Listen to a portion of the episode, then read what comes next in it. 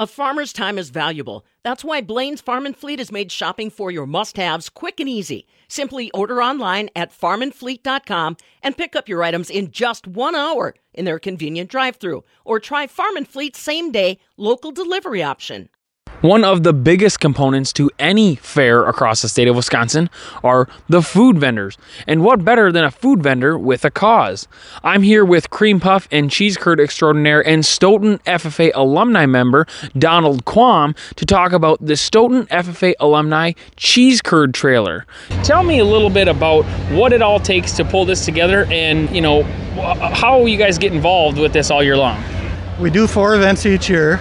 This uh, alumni started this uh, cream puff trailer in 1985, and we've progressed to a better trailer and so on. We do attend four four events each year. the uh, event in Stoughton, Stoughton Fair, Dane County Fair, and Utica Fest.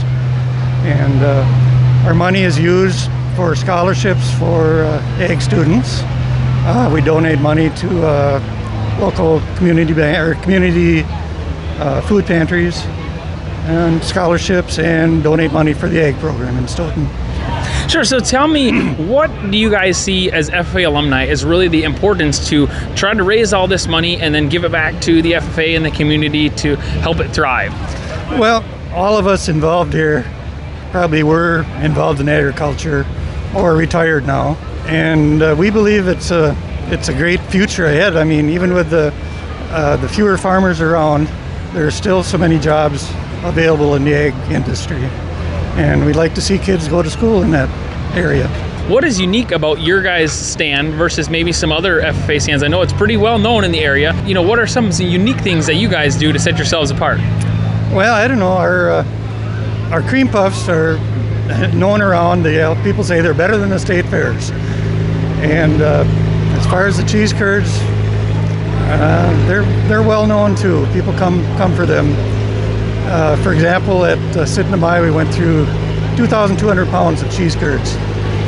So it's a it's a tradition, I guess. Sure. So it looks like you get a pretty good response. How do you then plan for something like that? You know, you, you, you never know. Obviously, last year with the pandemic, you probably guys didn't really get out much, if at all. At and all. Uh, you know, so how do you plan for coming back to an event like this, or or depending on you know, you say you attend four, what's the difference between the four? How do you how do you work that out?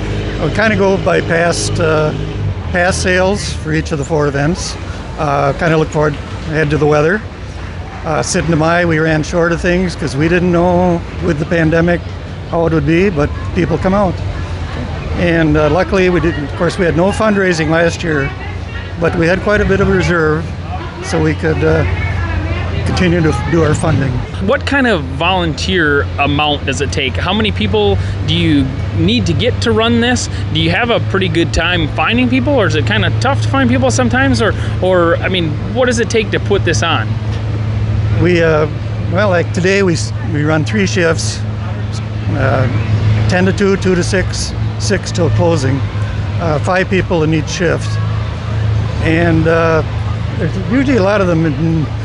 Same people usually show up.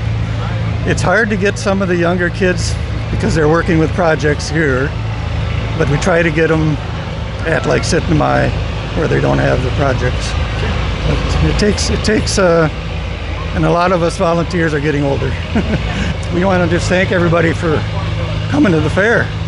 It's uh, great to see everybody back. So if you're out at any of these fairs, be sure to support the food vendors run by 4-H clubs, FFA and FFA alumni groups, and other community groups working towards raising money for a cause. That again was Donald Quam, Stoughton FFA alumni member out here at the Stoughton Fair. And for the Midwest Farm Report, I'm Aaron Zimmerman.